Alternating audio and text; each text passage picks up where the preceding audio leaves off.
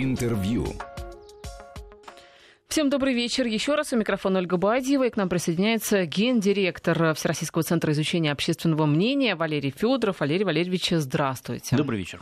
Ну что ж, мы начнем, конечно же, с футбола. Это одна из главных таких новостей всего месяца. Вот смотрите, вот только что пришла новость о том, что, которая подтверждает просто популярность вообще происходящего в России. Более 14 миллионов пассажиров метро московского посмотрели прямые трансляции в поездах поездах. Представляете? 14 миллионов пассажиров. То есть люди даже в метро не могут оторваться от происходящего над, э, над, э, на, на земле, вернее, на полях футбольных. Что россияне-то вообще? Как Я смотрят думаю, это ли? говорит не только о людях, но и о правительстве Москвы, а также руководстве метрополитена, Конечно. которые дали им возможность Конечно. посмотреть в метро. Да? Не было бы э, мониторов, не было бы трансляции, не было бы возможности посмотреть.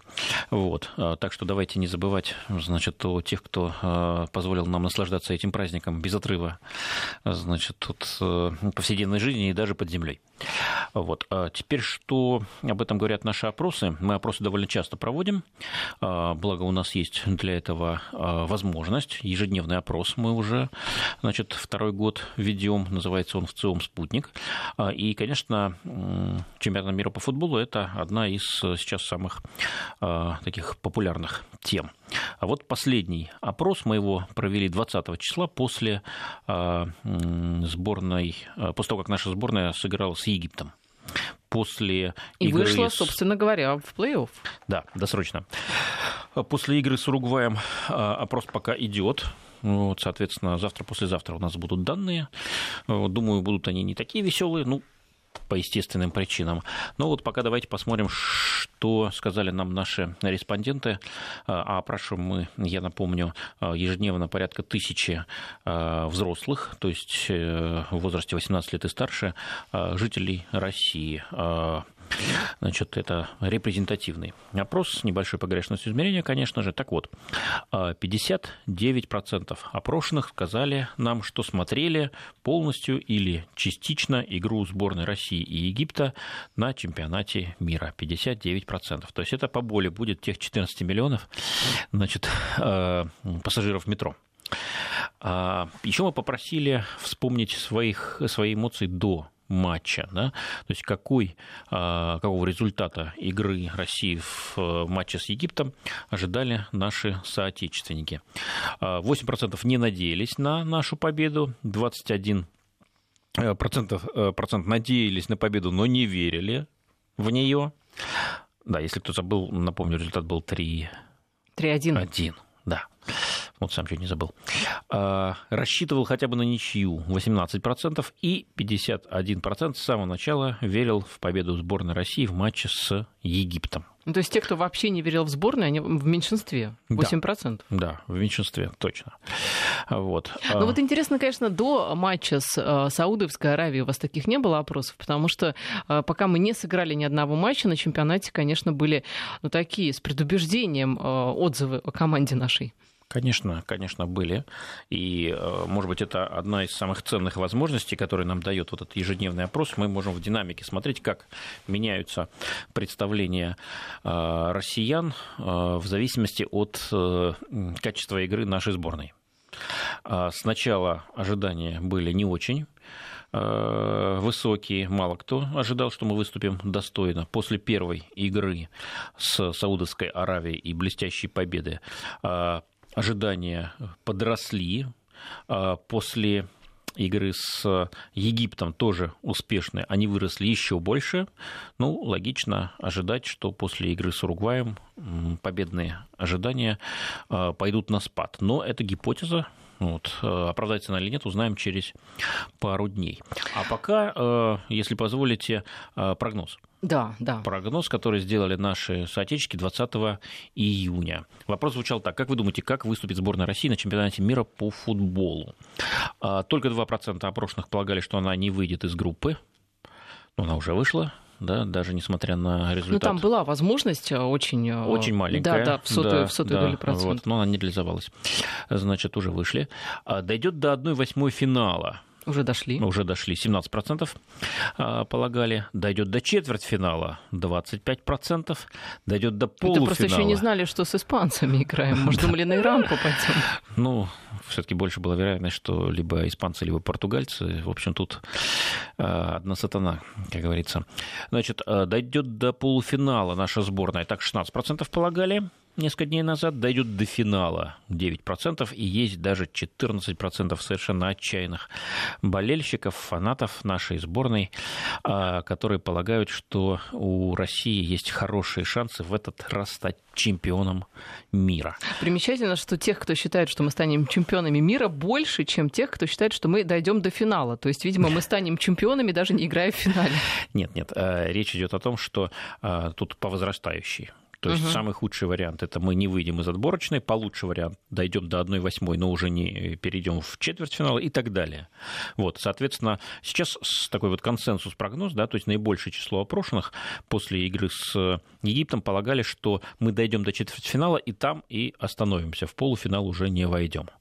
А вероятность того, что мы станем чемпионом мира, она оценивается существенно ниже, но тем не менее такая вероятность тоже есть 14%. Кстати, а, до начала чемпионата э, до игры с Саудовской Аравией 11% россиян полагали, что а, мы станем чемпионом мира. И это очень интересные цифры, очень интересная динамика. Явно небольшая часть, да, только каждый десятый, значит, э, такие вот шапкозакидательские настроения имеет. Вот. Но эта группа немножко выросла после двух победоносных игр. Выросла, и это логично, раз уж выступили мы выше ожиданий, а, но выросла не слишком. То есть такого вот ура патриотизма какого-то или квасного патриотизма, как говорят, э, значит, тут немного. То есть люди все-таки а, мыслят здраво и здраво оценивают а, возможности нашей сборной на фоне а, таких зубров, как Испания, Португалия, Великобритания и там ряд других. Ну, зубры-то, как выяснилось, несколько беззубые на этом чемпионате. Некоторые вообще не дошли даже до, не дойдут до, из группы не выйдут. Ну, вот неизвестно, как сегодня Аргентина сыграет. А если не мы, то кто станет да, чемпионом? если не мы, то кто? Вот в то, что Аргентина станет чемпионом мира в этот этот раз только 1% опрошенных верит. А у Великобритании тоже невысоко она котируется, тоже 1%. Франция 1%. Вот. Кто повыше? Португалия. Угу. Вот, 5% ожидают ее победительницей в этот раз. Испания, с которой нам предстоит играть совсем скоро, уже 7%. Германия 8%. А, и Бразилия на первом месте, а, значит, из иностранных держав 10%. То есть пока а, мы видим, что большинство россиян затрудняются ответить, 47% не дали своего прогноза, но из той половины, которая все-таки дала, относительное большинство ставит на Бразилию, чуть меньше на Германию. Ну вот посмотрим, насколько народная вот эта интуиция сильна, кто все-таки будет. Да, посмотрим уже через пару дней и дальше после каждой, э, каждого матча сборной, если не продлятся, конечно, да, если не вылетим.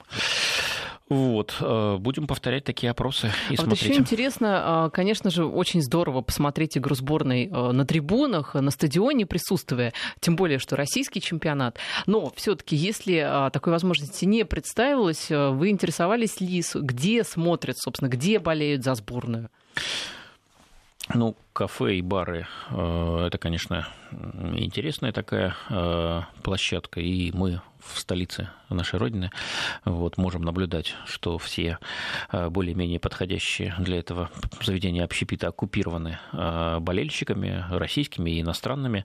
Но если на круг брать да, от всех, то только а, полтора процента смотрели, например, трансляцию игры сборной России и сборных России и Египта в кафе-баре. Вот. Э, меньше полупроцента в фан-зонах, вот, э, там меньше в 0,2% на стадионе, а основная часть 57%, э, причем это от всех россиян, а не от болельщиков.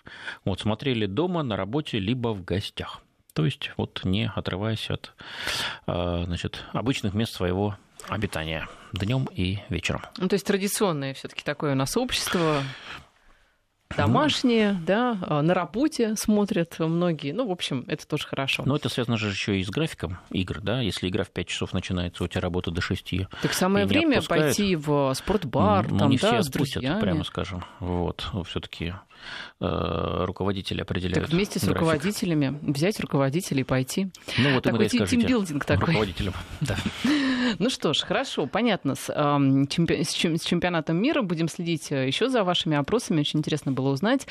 А, у нас ведь еще недавно была и очень важная дата для нашей страны. э, Годовщина начала Великой Отечественной войны, День памяти и скорби, 22 июня.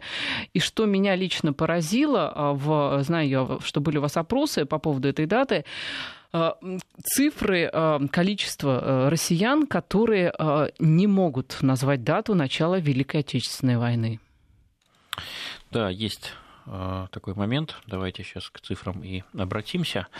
Два раза мы опрос этот проводили. Э, 11 лет назад, в 2007 и вот сейчас, в июне 18 22 июня 1941 года, как известно, на- началась Великая Отечественная война. Это знают 69%. 25% назвали нам другую дату. А, Еще три не знают, и три затруднились ответить. А, 11 лет, нет, 13, а, даже больше, да, 11 лет назад а, похожие были цифры 65-29. А, То есть 65 верно назвали, 29 неверно.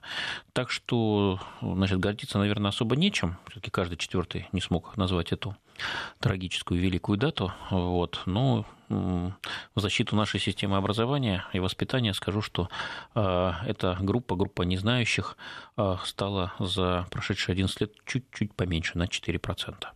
Ну, в общем, есть, конечно, куда еще к чему стремиться.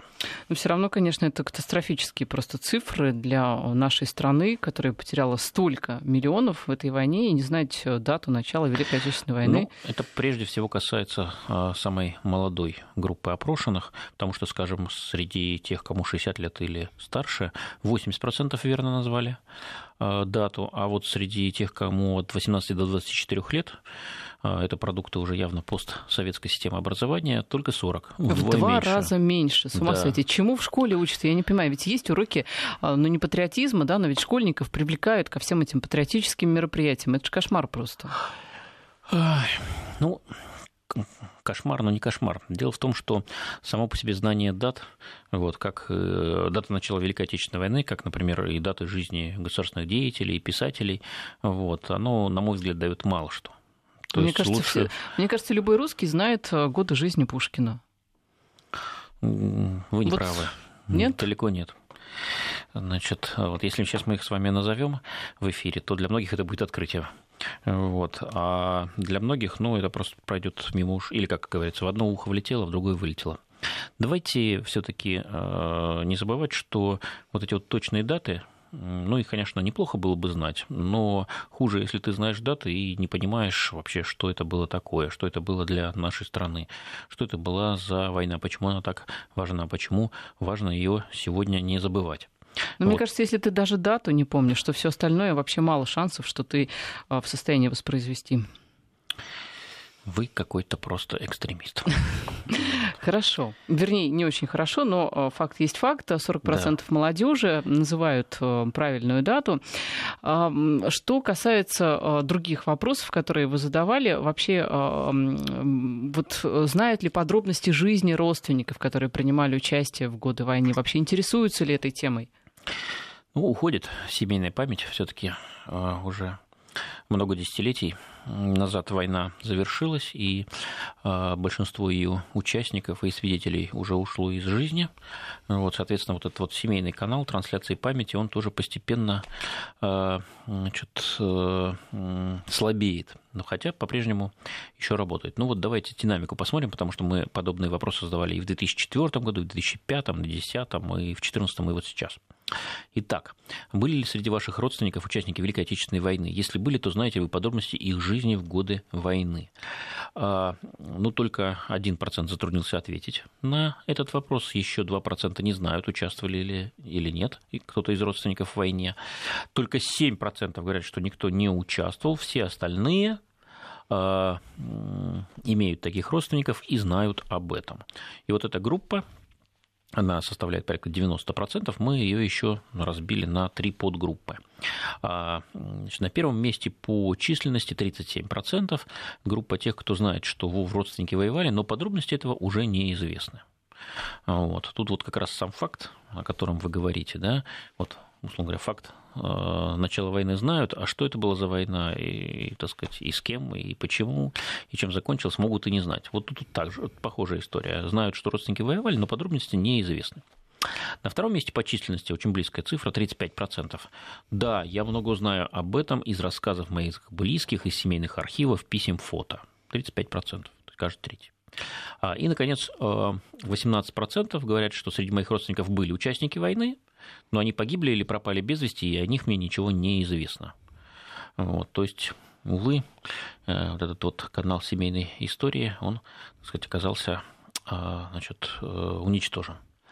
А какая динамика? А, если а, мы возьмем самый ранний опрос из этой серии, 2004 год, 14 лет назад, вот, то сократилась доля тех, кто много знает о своих родственниках, воевавших или каким-то другим образом участвующих в войне, а, из рассказов своих близких и семейных архивах. Тогда эта цифра составляла 50% каждый второй, сейчас, повторюсь, только 35%.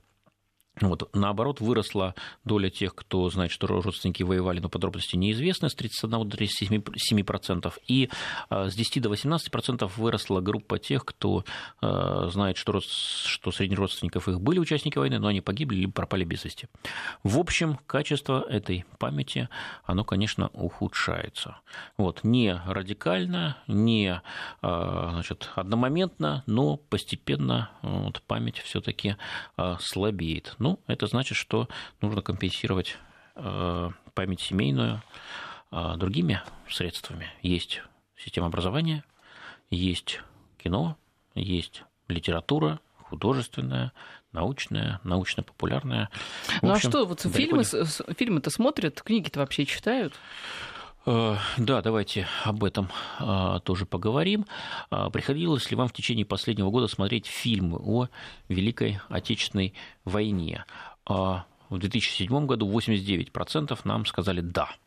В 2018 году, свежие совсем данные, 88% говорят опять-таки «да». То есть э, кино... Ну, это общем, спасибо кинематографу современному. Кинематограф, а также телевидение, потому да. что значительная часть смотрит телесериалы, либо кинофильмы по телевизору. Вот. Только 11% ничего не видели. Так что кинематограф свою работу делает в этой части. Значит, приходилось ли в течение последнего года встречаться с ветеранами? Кстати, вот для меня довольно удивительно. Массовый ответ 45% сказали, что да, приходилось. Может, родственников имеет в виду? Ну, я думаю, столько родственников уже нету. Может, какие-то мероприятия у детей в школе? Ну, дай бог, дай бог. Вот, кстати, в 2007 году эта цифра была меньше, 38%. То есть здесь мы видим как раз а, позитивную динамику. Чем она объясняется? Есть, конечно, вариант, что это то, что называется социально одобряемые ответы. То есть, на самом деле, не было встреч, но вот хочется респонденту выглядеть позитивно в глазах интервьюера, и поэтому он там несколько лукавит, приписывает себе, значит, несуществующие заслуги, вот, небольшие пусть. А, ну, это лишь одна из версий, повторюсь. Так, что еще приходилось в течение последнего года? Читать книги о Великой Отечественной войне. Да, отвечают 23%. Вот с книгочтением у нас, значит, похуже. Против 88, которые смотрят фильмы. Да. То есть почти в 4 раза да, меньше. 76% никаких книг в течение последнего года о войне не читали. А, скажем, в 2007 году соотношение было получше. 32% сказали, что читали в течение последнего года кни, хотя бы одну книгу о войне, а 67% не читали. То есть все равно было соотношение как бы не в пользу э, значит, Э, читателей, но э, оно было чуть лучше, чем сейчас. Мы видим, что печатная книга свои позиции, по крайней мере, вот по этой теме, увы, не укрепила за прошедшие 11 лет. Ну, я думаю, что и каких-то новых, может быть, книг не очень много художественных выходит. Выходят, конечно, там документальные какие-то истории, э, рассказы. Но вот что касается художественной литературы, может быть, просто новинок мало вот таких, сравнимых да, с кинематографом. Может быть, поэтому меньше читают. Может быть, в принципе, меньше читают. Да, Ведь... в принципе, меньше читают. И, прямо скажем, посмотреть кино гораздо проще. Вот, и занимает меньше времени и усилий, чем прочитать книгу. Ну что еще? Конечно, места боевой славы, музеи, мемориалы, их посещение. Вот тут тоже большая новость. В 2018 году нам 61% опрошенных сказал, что в течение последнего года э, значит, э, посещал что-то из вот, перечисленного. Только 39% не посещали. Очень высокая цифра. Тоже, подозреваю, может быть, социально одобряемые ответы. Э, ну и последний вариант – посещать кладбище захоронения погибших воинов э, советских. 51% да, сказал нам, что в течение последнего года э, делали это. А, скажем, 11 лет назад только 32 процента. Один из слушателей нам пишет, что даты теперь помнят в интернете, и хорошо уже то, что помнят самого Пушкина и саму Великую Отечественную. Уж не знаю, стоит ли этому радоваться. Ну что ж, а, кроме Великой Отечественной, ведь у нас есть еще и а, гражданская война. А, сто лет спустя, собственно говоря, этому и был приурочен очередной ваш опрос, который касается уже гражданской войны. Здесь ведь споров гораздо больше, и там различных толкований, предметов для дискуссий тоже гораздо больше, хотя события это как раз такие более давние. События давние. Вот не скажу, что дискуссий больше, э, ну вот чисто математически. Все-таки говорят об этой теме пореже. Вот, и не празднуют, прямо скажем, э, значит, ни начало ее, ни конец, и, в общем, даже то, что у нас э, сейчас сто лет гражданской войне, об этом знают далеко не все. К вопросу вот. о датах. Да, к вопросу о датах. И вообще, я сейчас назову кое-какие цифры, из них будет понятно, что а, память об этой войне как раз-таки уходит гораздо быстрее, чем о а, войне Великой Отечественной. Вот. Но, тем не менее, сто лет мы вместе с Музеем современной истории России, это бывший музей революции в Москве на Маяковской, решили отметить, проведя небольшое исследование. Причем мы здесь сделали упор на три группы, возрастных группы наших с вами соотечественников. Мы назвали их советским поколением, поколением 90-х и путинским поколением. Ну, все названия, разумеется, условные.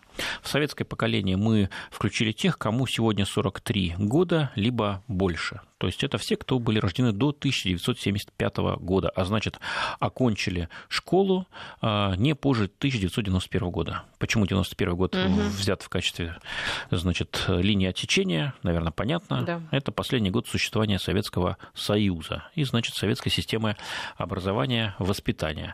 А, конечно, в советские годы гражданская война, а, о ней говорилось много, значит, и говорилось с позиции сугубо одной стороны, со стороны красных. А, считалось, что война была правильная, необходимая, неизбежная, и победила в ней ровно та сторона, которая и должна была победить. А, второе поколение, самое малочисленное, а, это те, кто родился между 1976 и 1985 годами, а значит, закончил школу между 1992 и 2000 годами. Мы назвали его поколение 90-х. Сегодня им от 33 до 42 лет. Родились они еще в советские времена, но повзрослели уже в реалиях новой постсоветской России, в тот период, который сегодня называется лихими 90-ми. И, наконец, путинское поколение – это те, кто родился в 1986 году и позже, и а, кто же в более спокойной, в более безопасной а, и в менее конфликтной атмосфере рос и заканчивал школу. Я напоминаю, что в студии у нас гендиректор ВЦИОМ Валерий Федоров. Сейчас новости и продолжим. Возвращаемся в эфир. Я напоминаю, что у нас в студии генеральный директор Всероссийского центра изучения общественного мнения Валерий Федоров. Мы а, сейчас вот уже поговорили о а, тех датах, которые практически не помнят россияне. Я имею в виду дату начала Великой Отечественной войны. Вот сейчас перешли на войну гражданскую. Вы говорите, что не помнят э, дату начала, понятное дело, да, какие-то конкретные даты. Даже 1918 год особо не очень-то помнят. Ну, а что касается отношения вот этих этих разных возрастных групп, о которых вы упомянули, э, как вообще они, э, вот эти возрастные группы, оценивают причины войны? Э, кто, кто начал БУЗУ? Ну, сначала, может быть, имеет смысл поговорить о том, откуда вообще люди узнают о гражданской войне. И такой вопрос, разумеется, мы задали первым. 79% это самая массовая группа, говорят, что из уроков истории в школе и в институте. Ну, для тех, кто его заканчивал. Конечно, главная школа. А на втором месте книги по истории, исторические романы 48%. Вот. Э, значит, Интересно, почему-то про гражданскую войну читают больше, чем про Ну, видимо, уже все прочитали. Вот. Новых, Но, может видимо, быть, мало допустим, появляется. Белую гвардию тоже относят, да, к таким? Ну, конечно. Ну, почему, поэтому... почему же ее не относить Белую гвардию? И не только. Так тогда понятно. Железный поток, так Чапаев. Тогда, тогда понятно, почему больше много книг. Чего. Да нет, я думаю, э, все-таки э, дело в том, что эти книги, они уже прочитаны давно, и сейчас мало кто их перечитывает. Вот, видимо, в этом проблема. А кинофильмы, телесериалы на третьей позиции возникают 30%, а телепередачи 24%, и э, на последней позиции разговоры с друзьями, знакомыми 15%. Ну, в общем, мало кто у нас обсуждает тему значит, э, гражданской войны в так называемых кухонных разговорах. Да, кстати, еще одна интересная цифра, вот по книгам и историческим романам мы с вами зацепились, да, значит, э, кто прежде всего их читает? Прежде всего советское поколение то есть те, кому сегодня 43 и старше. Те, кто вообще приучены читать, угу. во-первых, книги. Они в планшете, да, тыкать вот, пальчиком? Да, а во-вторых, кто в свое время имел возможность, а может быть и необходимость, все-таки школьная программа диктует, значит, э, список литературы, а, прочитать что-то из этого. Потому что в группе советского поколения эта цифра, те, кто черпает э, знания о гражданской войне из книг по истории и исторической э, билетристики 57%. То есть она выше, чем в среднем. Средняя, напомню, 48%.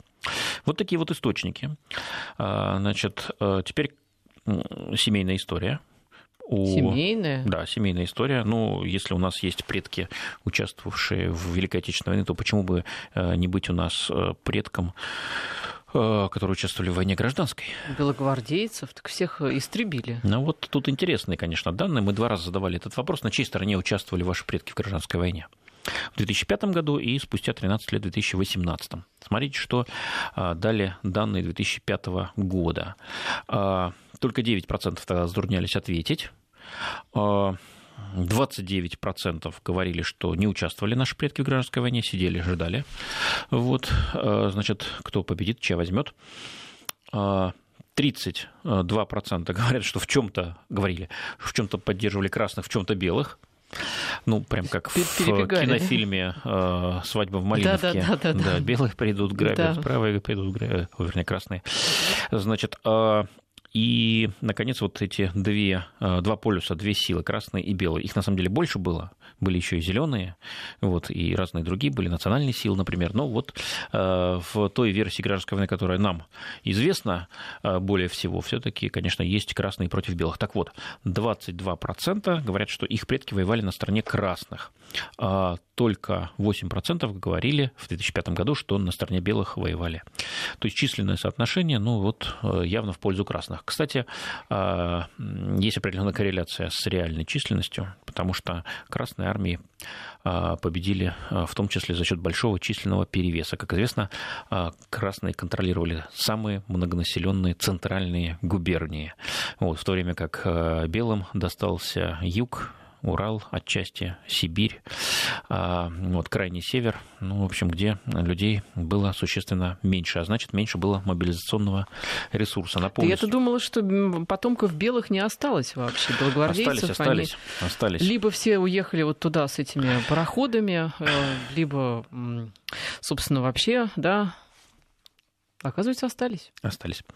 А, это при том, что мы оцени... Э, опрашиваем только э, живущих в Российской Федерации. Угу. Значит, э, конечно, потомки белых у эмигрировавших, они вне рамок этого вопроса. Но, повторюсь, это были данные 13-летней давности. Теперь посмотрим, что изменилось.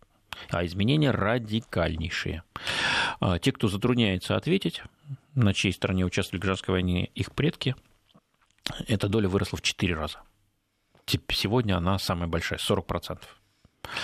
Вот. А на стороне красных теперь уже, как выясняется, воевали предки 32% опрошенных, на стороне белых только 3%. И 18% не приняли сторону ни тех, ни других, а 7% в чем-то поддерживали красных, в чем-то белых. Представляете, за 13 лет, вроде бы не маленькая, так сказать, дистанция, не маленький промежуток времени, но, с другой стороны, не такой большой, не 100. Вот так резко поменялась историческая память. Вот, я имею в виду, что... Главное, значит, сама-то история не поменялась, да? Поменялось представление об ну, этой что такое история, да? Кто знает, что такое история? Наверное, есть точка зрения, что история – это то, что мы думаем про историю. И, как правило, каждое поколение думает об истории э, ну, в несколько отличающемся ключе, потому что каждому поколению важно что-то другое. Вот, скажем, поколению 60-х одно было важно в истории гражданской войны, поколению 80-х другое, поколению нулевых третье а многим вообще ничего не важно. И тогда история, так сказать, затуманивается, отходит на э, задний план, и выясняется, что мы не знаем, на чьей стороне э, были наши предки в гражданской войне. Вот что-то подобное сейчас происходит явно с этой войной. Да, и всего 3% тех, кто за белых воевал, вспомнили. Да. Раньше как-то было больше. Да.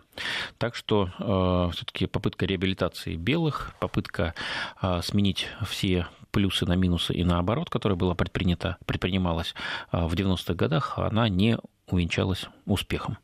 Вот. А все-таки и тогда, и сейчас э, большинство на стороне, ну, большинство тех, кто занял позицию, они ну, на стороне победителей в той гражданской войне. Конечно, есть еще вопрос, а могут ли быть победители в гражданской войне, но вот значительная часть наших опрошенных считают, что могут. Но до победителей еще дойдем. Может быть, э, предлагаю сейчас поговорить о причинах гражданской войны. Ну да, кто, собственно, завязал-то, вот. заварил кашу? Да, кто заварил кашу? Иностранцы заварили кашу. Ну, ну конечно. Самый частый да. ответ. 35%. Это как Америка сейчас обвиняет русских хакеров во всем. То есть получается, что мы а, тоже обвиняем во всем иностранных каких-то агентов, иностранное вмешательство. Ну, профессиональные историки, может быть, с вами бы поспорили, потому что на самом деле а, а, реальная гражданская война началась с мятежа белочехов, так называемого, а, а точнее с попытки значит, советской власти разоружить чехословацкий корпус, который должен был эвакуироваться из России а, через Владивосток. Вот, но по Брестскому миру немцы потребовали разоружить а, военнопленных бывших австро-венгерских подданных и выдать их значит, э, их государю-императору. Вот. И это, конечно, привело к тому, что в э, советской историографии получил название «Мятежа Бело-Чехов», а дальше уже война заполыхала. Импульс был дан.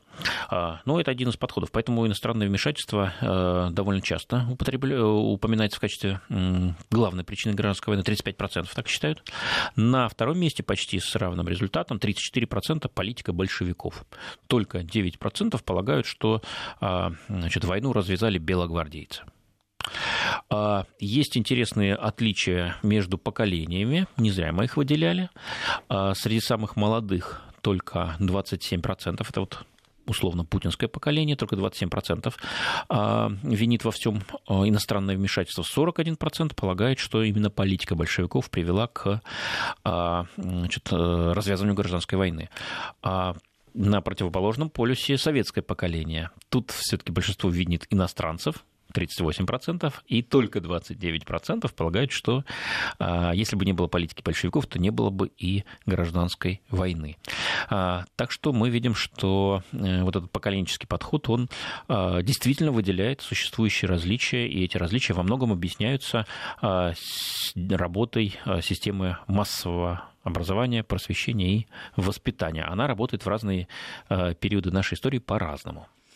А, ну, что касается да, старшего поколения, то понятно, что а, там именно такие, а, опро... именно такие результаты, но вот а, все-таки цифра 38 по поводу иностранного вмешательства, мне кажется, как-то большая для старшего поколения. Как-то я представляла, что они белогвардейцев будут больше обвинять. Ну, напомню, Советская Республика в кольце фронтов. Знаменитая карта. С одной стороны англичане, с другой американцы, с третьей французы, с четвертой японцы. Э, в общем, все это тоже было, было. Вот. Ну, насколько большую роль они сыграли повторюсь, вопрос к профессиональным историкам, но, знаете, иногда и небольшого а, объема вещества, такого катализатора, достаточно для того, чтобы пошла химическая реакция. Может быть, они как раз и были а, и стали стали вот этим катализатором, без которого гражданская война либо не началась бы, либо не приняла такие кровавые, значит, массовидные формы. Ну, а симпатии-то на чьей стороне сейчас? Давайте поговорим о симпатиях. Но сначала, может быть, не про красных, белых, зеленых, а про личности. Давайте. А, потому что э, несколько фигур героев и жертв э, этой войны мы также э, предложили к ним э, отнестись. Пять фигур. А, начали с Николая II.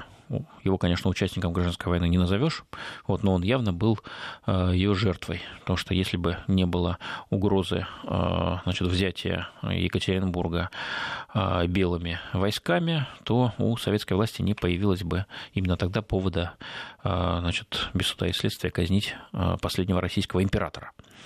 На этом фоне 54% опрошенных говорят, что Николай II вызывает у них симпатию. Только 23% скорее питают к нему антипатию. А что за другие персоны, узнаем после погоды. Валерий Федоров, гендиректор ВЦИОМ, у нас в студии. Мы говорим об отношении россиян, о памяти, которая касается э, гражданской войны и о тех эмоциях, которые вызывают раз, различные деятели той эпохи. Вот про Николая II мы поговорили, что симпатию он вызывает у половины практически опрошенных.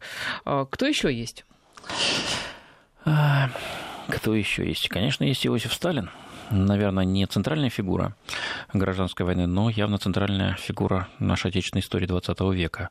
Ну а в гражданской войне он, как известно, тоже отличился, как минимум, обороной Царицына. Так об этом было, по крайней мере, написано в учебниках, по которым э, учились наши деды и отцы в 30-х, 40-х и 50-х годах. Итак, к Иосифу Сталину скорее симпатию питают 51% опрошенных и скорее антипатию 28%. То есть соотношение похуже, чем у Николая II, но все-таки сальдо позитивное. А, вот цифры эти меняются ли с годами, очень интересно. Да, безусловно безусловно, меняются. Если говорить о Николае II, то симпатии к нему подросли. Скажем, в 2005 году симпатизировали ему 42%, сейчас 54%. Антипатии э, фиксировали в 2005 году 28%, сейчас 23%. Вот, то есть, ну, конечно, э, странно было бы говорить о рейтинге Николая II. Вот, это скорее шутка. Вот, но, значит, позитивное восприятие его совершенно очевидным образом растет. А, тем более, что между 2005 и 2018 годами э, мы тоже проводили и промежуточные опросы, и, в общем, тренд совершенно однозначный.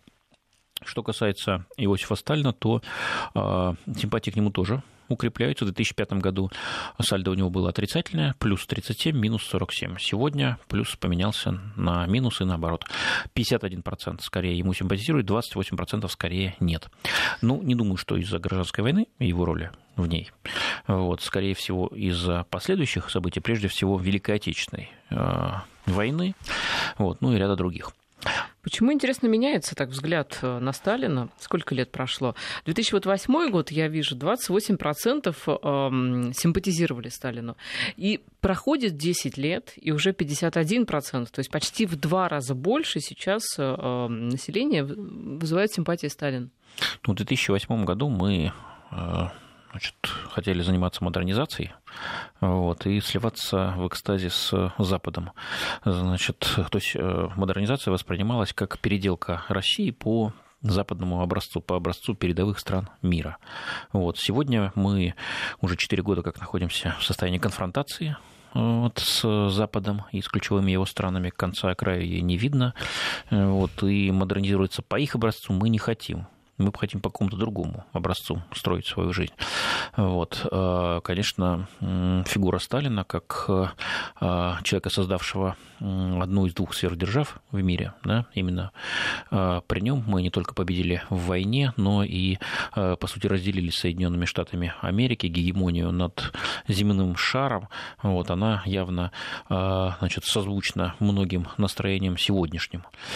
То есть я говорю о том, что меняется мир вокруг нас, и поэтому меняются наши представления об истории, меняются наши исторические симпатии и антипатии. А быстро ведь плохое-то, да, забывает наш народ?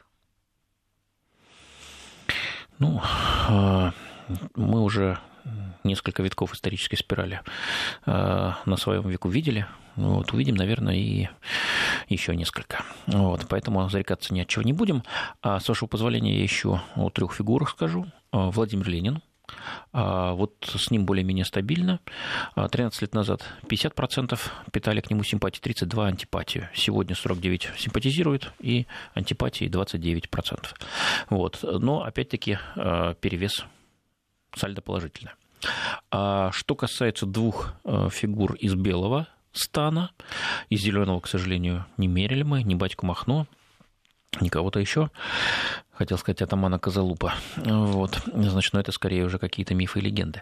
Так вот, из белого стана мы э, адмирала Колчака и генерала Денькина померили. Вот тут очень разные результаты.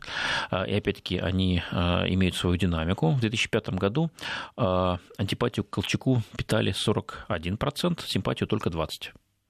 Сегодня антипатия снизилась до 29%, а симпатизирующих стало существенно больше, 36%. То есть плюс сменился, э, вернее, минус сменился на плюс. Ну, конечно, э, большая сила художественного слова и художественного образа здесь. И опять тот же кинематограф. Безусловно. Вот. Ну, а, а генералу Деникину, главнокомандующему, э, значит, одному из главнокомандующих, Э, белыми силами не повезло так с э, отражением его э, жизни и судьбы.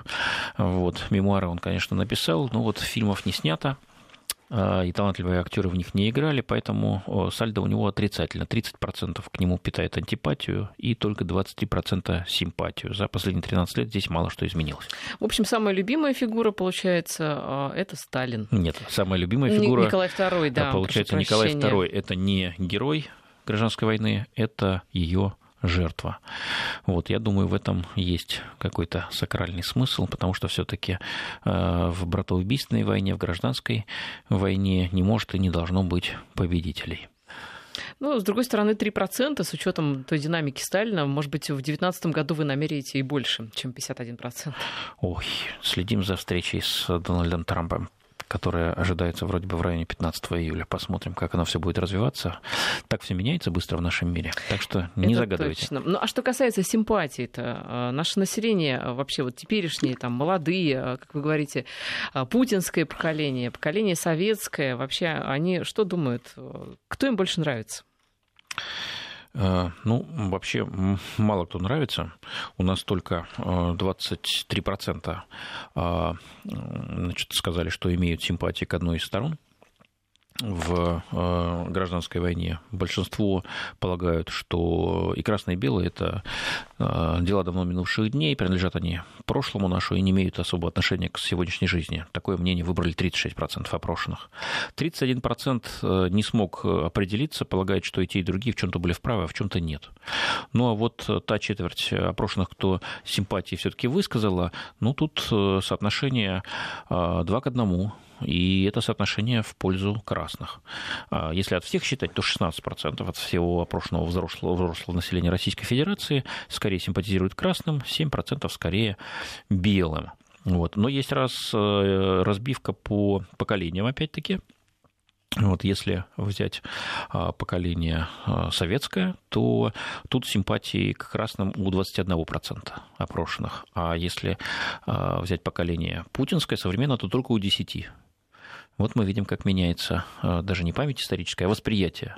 Более того, ведь у путинского поколения э, симпатии к белым больше, чем симпатии к красным. На 1%, да, но больше. 11%. Мне а кажется, вот, это э, очень симптоматично. Да, а вот среди советского поколения только 5% симпатизирует белым. То есть вдвое меньше, чем среди советского поколения. Но, это, тем не менее, повторюсь, же... это все-таки маргинали. Это такие заметки на поля. Большинство не, не хочет выбирать себе кумиров ни из одной, ни из другой, ни из третьей страны. Но все равно симпатия к белым, мне кажется, опять же, заслуг кинематографа. Вот представляете, сколько мы говорим о том, что а, так сильно влияет вот а, то, что нам показывают на телеэкранах, вот эта романтизация а, вообще практически на все сферы жизни. Ну, кстати, она произош... началась еще в советское время. Ну да. Напомню, еще в 70-е годы. Это да. Ну, а победители-то все-таки были или нет? Да. Значит, победители. Ну, победили все-таки красные, полагают, э, значительная часть значит, опрошенных. Вот 43% видят э, Красную Армию победителями. Вот, 16% полагают, не было в ней победителей, еще 15% полагают, что победил народ.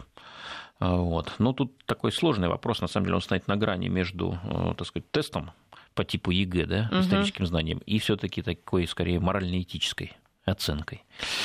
Вот. Может ли, могут ли быть победители в гражданской войне? На мой взгляд, точно не могут. Ну, 16% уже а, с вами согласны. Может быть, я надеюсь, что их будет больше со временем, потому что а, с морально-этических позиций, конечно же, этот ответ самый а, такой обнадеживающий и самый правильный. Ну что ж, на этом прощаемся. Валерий Федоров, гендиректор в целом. Спасибо. Спасибо вам. Интервью.